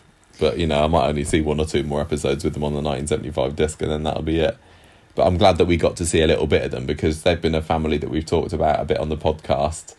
Um, and Betty's secret about being Gordon's mum, but I didn't have any reference point in my head. I think that's what I'm taking away from all these, even though characters like Norma Ford and um, Tommy Deakin and Audrey and Dickie Fleming haven't left much of an impression of me. At least now, when we read about them and talk about them and, and whatever, we'll know who they are. yeah, yeah. Whereas before, they were literally just names on Yeah. a page. Well, while you've been talking about that, I just I found out some interesting gossip because um, the Hopkins family, yeah, they weren't very popular, and I think that's why they got rid of um, got rid of them very early in 1975. So we haven't got very yeah, much got longer long to left, see them. we? But um, so so Ma- Granny Hopkins, Megan Hopkins, was played by Jessie Evans, and her daughter Vera was played by Kathy Staff, who went on to be um, Nora Batty in Last of the Summer Wine. Mm. It's a very famous um, character. Um, let me just make sure that I've got that Yeah, no, that, Yeah. that's right. That's right. because I used to watch Last of the Summer Wine. No, Very I never did. Um, but interestingly, Kathy Staff thought that her character Vera would be the replacement for Ena, Oh yeah. but I, I don't know whether she's talking about the actual character or the actress who played Granny Hopkins, but it Mm. looked like she was going to fill that role instead. And then the quote from um, from Kathy Staff is, unfortunately, it was Jessie Evans that they got to, in to play my mother-in-law, and I was in between her and the rest of the people in the street trying to keep the peace because she did some rather nasty things. Mm. So I think she's talking about the character there. Yeah. so um so yes so she probably she had aspirations to be the next Ena Sharples I guess and Mm. um, probably She- a bit disappointed when Yeah, she's not made a huge impression yeah on me. but obviously she went on to find success in Last of the Summer Wine so Yeah, yeah. Um, who we also got to see the introduction of as, as minor characters in these episodes was uh, Alec Gilroy, and this is when the Capricorn Club opened, which oh yeah and and that was another um, massive set that they used that I think was must have only been on screen for like six months or so, if that. Hardly any episodes, but he was the um, the wheeler dealer, sort of slimy, yeah charming. the cigar um, puffing oh, yeah, uh, um, sleazeball in charge Yeah, so that was really funny seeing an, an early version of him, and he doesn't become a regular until like the mid '80s.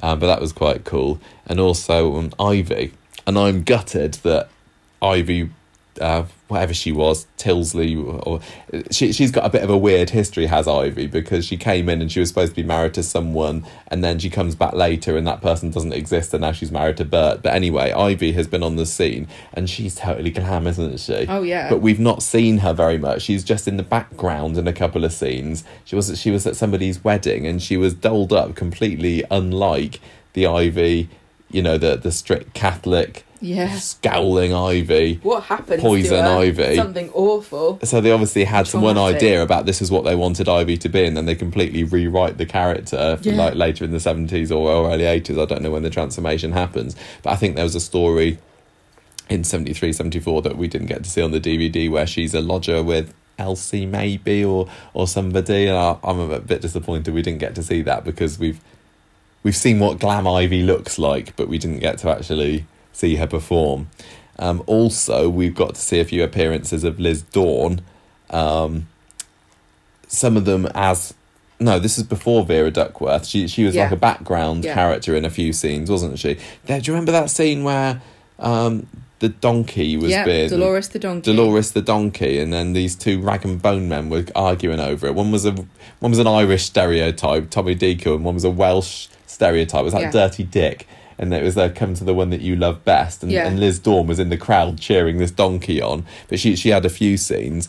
Um, I think also. Um, Helen, I think Gail's supposed to have been in it so far, but we haven't we haven't seen her. I think the character is established in the show, but not on any of the discs. But also, we got to see Jill Summers, who goes on to play Philip Pearce. Philip Phyllis. Pearce, Phyllis Pearce at the opening of the Capricorn Club, and she's a cleaner, um, along with Hilda Ogden, isn't she? Mm. And I can't remember what the character's name was then. And, and we were watching it, and I was going, I, I think that's I think that's Jill Summers, and I, I had no idea that she was another character on Coronation Street before she goes on to play Phyllis. So that was a that was a nice little moment there for me because I do like a bit of Phyllis. I was going to say, I'm just looking at like looking through the list of of what happened in each episode. I really think that there was a big turning point between 1972 and 1973 because if you look back at what happened in 70 and 71, it still felt a bit quaint and old school Corrie And then when it, it seems to be that when Rita came in and Elsie left, it felt like something changed in the show and it became s- an, a, sort of felt a, a different atmosphere, a bit more, a bit.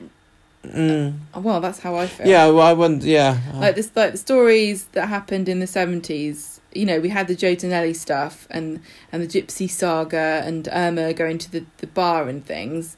And um, and- and, but then you had the black and white going back to the black and white stuff, and Ernest and um, Emily's courting, and the community centre thing, and and like um, Emily going through her slides, uh, Minnie and um, and Ena Oh, that was funny. Yeah, wasn't it? Wasn't it? fall asleep and it- correcting uh, correcting Minnie Emily. um, uh, Ena correcting her about where everything was and stuff. Yeah. But then it's really when Rita comes in as a as a full time character. I think it starts to feel markedly different. It, like it, feels like, there an early version smooth- of what Coronation Street goes on to be in, in the 80s. yeah. It- it- but you see what I mean? Like there was a transition of of like a very smooth transition where things got gradually more open and open from the the sixties. But then this here in in the early seventies, there's definitely a shift.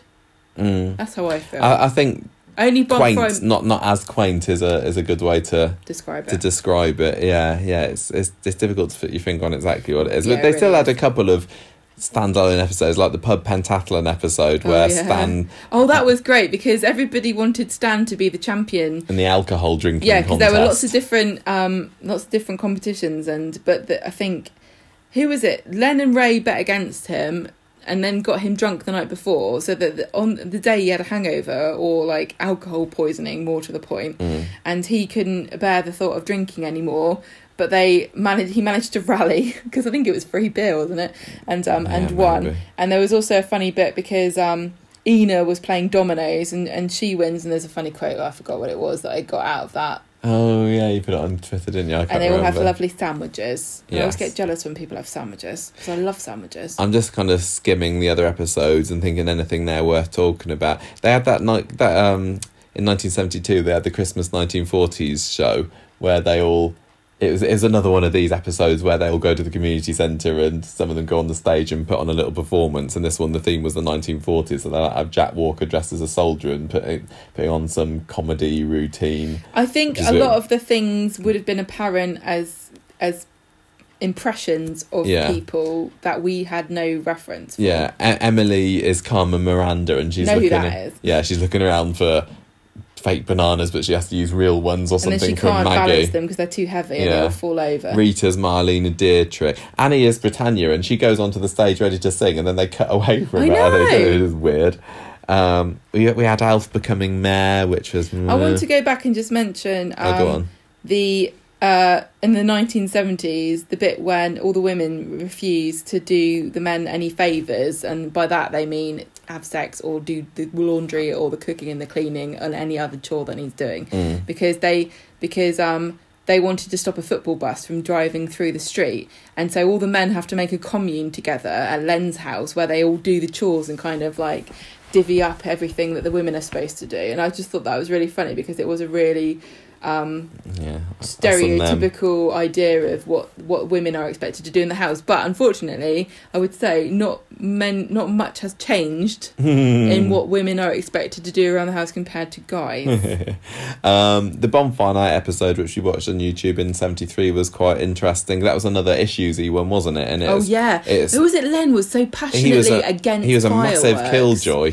but he was going i don't like fireworks they're dangerous you know like he It was reminded me of the Gypsy one where the Gypsy saga, where some of the characters were on one side and some were on the other side. Annie as well also doesn't think that fireworks should should exist or people shouldn't be able to put on their own firework party. But well then you- people still get riled up about yeah, fireworks you, yeah, you do. You, like yeah, fifty on- years if you're On later. next, if you're on the Nextdoor app, every single Thursday between the hours of 6 and 10 pm, you can guarantee there will be a thread there about how they hate the fireworks and they should all be illegal. Mm. Um, but yeah, the, the the climax of that episode was when one of the kids um, gets Blows himself Yeah, basically blows himself up when a, when a spark from a firework hits a, another box of fireworks or something. Although uh, I, I think that was. I think that that was also not a particularly spectacular stunt because they had to rely on the characters describing what had happened. I think Well, they also than, didn't really have the technology to blow a small child up and make it look Yeah, convincing. yeah. You, you, you- it's the seventies. You're glad that they didn't just say, "Come on, take one for the team," and, and actually blow up the actor. They didn't have health and safety back in the day. I wonder what terrorises children now, but when we were kids, it was getting run over by a train or getting electrocuted by a by a Yeah, don't go on the tracks. a, a track, or blowing blowing yourself up with a firework, or getting run over because you didn't look both ways when you cross Green the Cross road. Code, yeah. Um, the Mallorca episodes we watched, they were quite fun, weren't they? Oh yeah, Corrie that going. was that was Corrie going on a jolly. Yeah, and it used to be they go to a stately home, and now they're the whole different country. Yeah, that, that, I, I like the the different the various romances that each of the characters uh, got in those episodes. Like Mavis finds this uh, Italian guy, doesn't she? That uh, that she she has a kiss with. Oh, and speaking of, um, or was it a Spanish guy? It must have been a Spanish guy.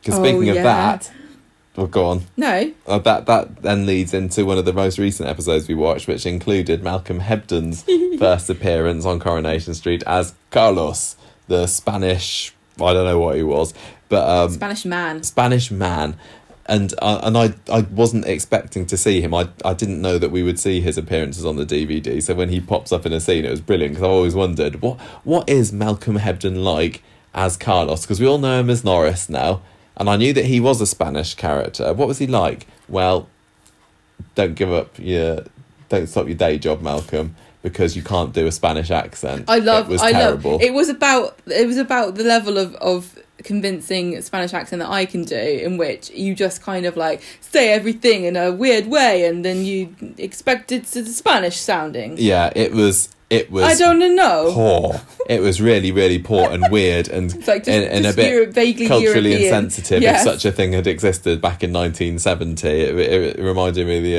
uh, the whole Apu saga. Oh, Um, but yeah, I was I was so glad to see it, but it, that that was pretty awful because that was that was um that that was all with um Jerry getting um jealous because he Oh. was he went out with Mavis or something, didn't he? yeah. There was a bit. Yeah, there was a bit of confusion, and they both all ended up at the train um, station. train station, and um, Jerry was watching like some kind of noir hero with his trench coat and his cigarette in the rain or Mm. something, watching them walk off together. I don't know what actually happens to them, but No, it was it was, it was all right. Um, what else have we had? Oh, Eddie Yates arrives. Oh yeah, yeah, we saw him on YouTube, didn't he? of That was quite. I'm looking forward to 1974. seeing more of it. He him. tries to get off with Bet. And he's Yeah. also bought a bunch of candles because he knows his friend is gonna Cut the cut power. the power so that everybody has So to buy candles. go and- um, he's trying to get Bet away from the Rovers before that happens, but she keeps dilly dathering, and then then they're they're all there when the lights go on. Yeah, that was quite cool. And they have a nice Christmas sing along at the Yeah, end, they don't they? do, With, yeah. with somebody on the piano. Yeah. Um, you didn't mention in 1973 two quite interesting things happen. I thought first of all the women lose lose a competition or a bet or something, and they have to put on a drag show. I think they were hoping the men would have to put on a drag show, but no, it's them. And so um, you have was it um, Bet and Bet and Betty, Betty, and Laurel and Hardy. yeah. Um, Norma Ford is Ken Dodd. We had Danny Um, LaRue. I've forgotten who that was. Yeah. Um, that was really funny. I, I did. Is it, It was- Rita? Yeah, maybe. I think remember. yeah, because Danny LaRue is a was a cross dresser, so she just went as a woman. Yeah, and everyone yeah, was going, right. "Well, that's not fair." And Rita's just Rita was that kind of woman back in the day who would use any clause she could to Get get, out, out. to make herself look better than everybody else. Yeah. Um, I, I didn't, that, that uh, episode like that. didn't really. And then there was also sponsored charity swim, um, where Oh, they all yeah. had to, to swim as many lengths as possible. And Mavis was the the dark horse of the race because she did eighteen lengths, Yeah. didn't she? And that was was- also the same episode. What I've been waiting for and wondering if we would ever get to oh my gosh, yes. Go on. I wasn't expecting it. No, wa- I know. It's of the one where when um, the cameraman bumps into Pat Phoenix, And hits her on the head as she's going through the door to the from the snug yeah. to the to the main bit. The, it's really fa- it's a re- really famous blooper from the show and she gets to the bar and sort of stands to one side and looks and she gives them this saucy look like you you hit me on the head you you mucked up that was I, I wasn't expecting to see it, and I because I mean there's there's been so many episodes that didn't make the Yeah. cut obviously on the DVD, and the fact that this one got we got to see it we got in to the wild see, yeah, and, and um, it's one of those moments where like seconds before you go. Ooh. Ooh, I think this is the bit where such and I such know, happens, yeah. and there's been a few moments like that. There's like, oh, this is this bit, um, but yeah, that that was great. I absolutely love seeing that because you could see Pat Phoenix's personality just like shine through and how she was a bit similar to, to Elsie in that they were both fiery and you wouldn't want to cross them. And is it a coincidence that not long after that, Pat Phoenix leaves the show and says that she's not coming back anymore? Fortunately, she does. Uh, there's, the speaking of technical hitches, we, we mentioned them before on the last one, but honestly, over 50% of the episodes the boom drops into the shot, and I'm not I'm not Yeah. joking. I, I'd say it's more like seventy five percent. You're more likely to see the boom in an episode than not. Yeah, and we both say boom. Yeah, we have a little, we have a competition between us to see who can say boom the first. it's it's hilarious just And- the fact that they don't care. And Um, I, I, I wonder whether people back in the day minded I don't think they it's just quaint to us, isn't it? Yeah, so we make it a competition, and the number of lines that are fluffed as well. I know. They And just they'll leave just them in. or like talk over say one of the characters will say the line too soon and then we'll stop and then wait for the other person to say their line and then say exactly the same thing that Yeah. they already said Considering Love that it. they had all this rehearsal time, it's a and It is compared to these days when that never happens. it is weird because i know they don't do many i don't think they do many takes now No, do they as- as- but far it felt a bit like you're supposed to make all your mistakes and then do it perfectly whereas now it's like the other way around almost Yeah. but i don't know But no, it was. It's really funny the the, the, cheap production values and so. oh i think that it all, all it. adds to, to the, the to the charm definitely definitely ah so i think that's kind of i think we've reached a, an ending point for our critique of the first half of the 1970s okay i think we have something well. something that started off fairly negative and it it certainly for me isn't living up to the 60s when there were so many episodes it's like ah that's this episode that's this famous that's this famous scene.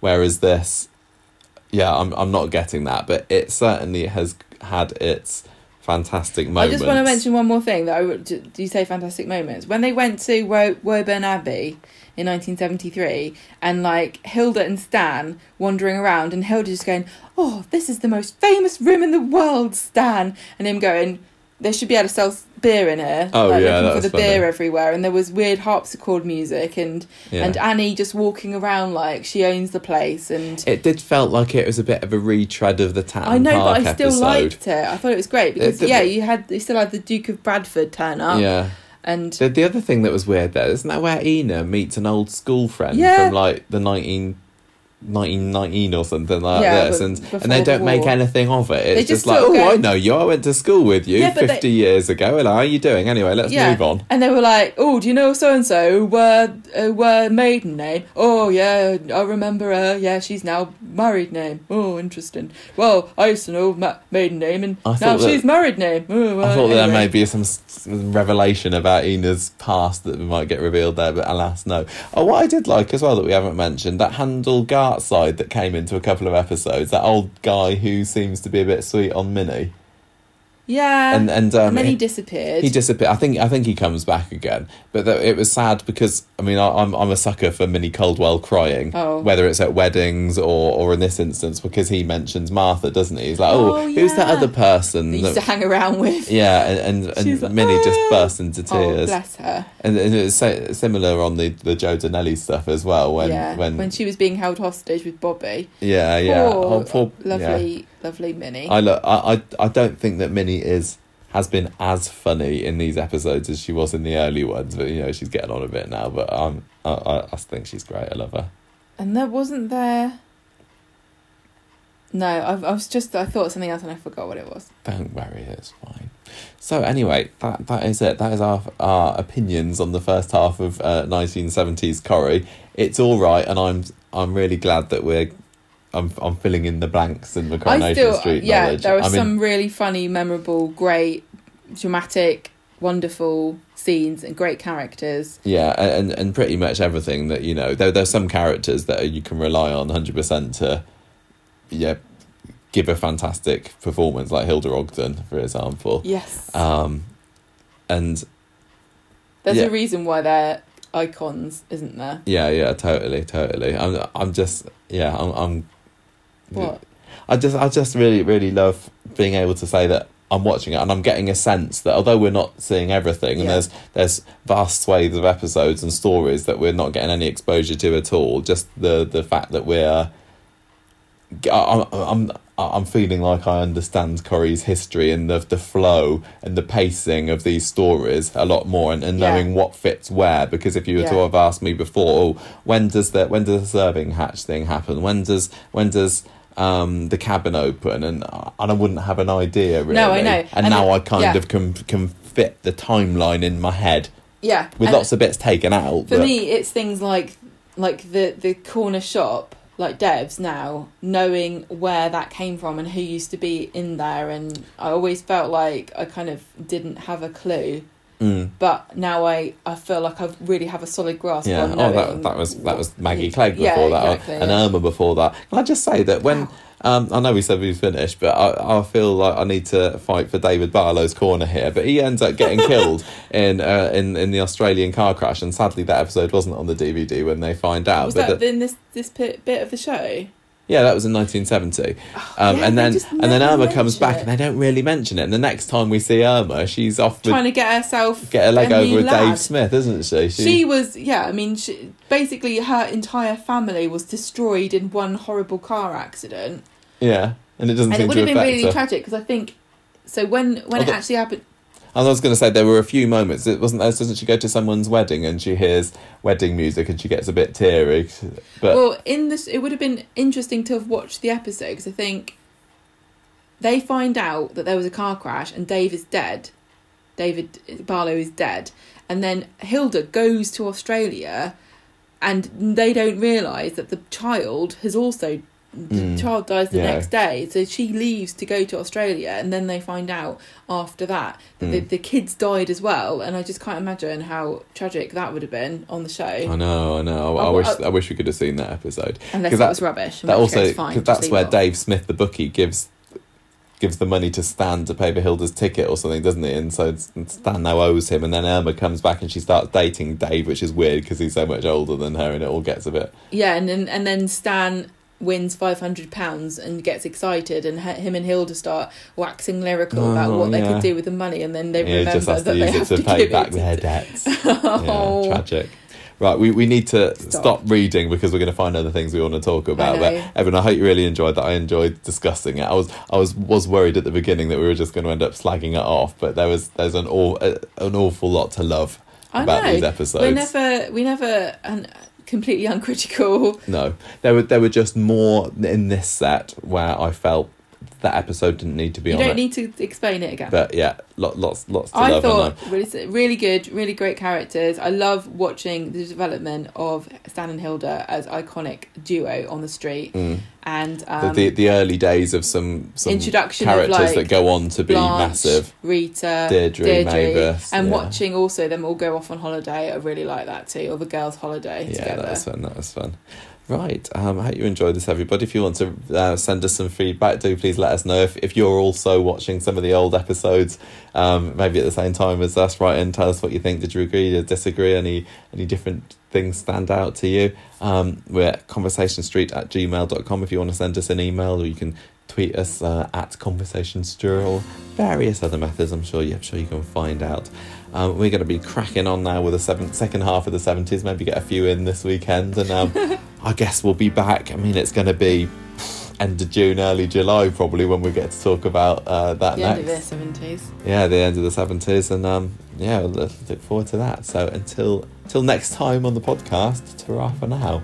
Bye. The music for this episode came from podcastthemes.com.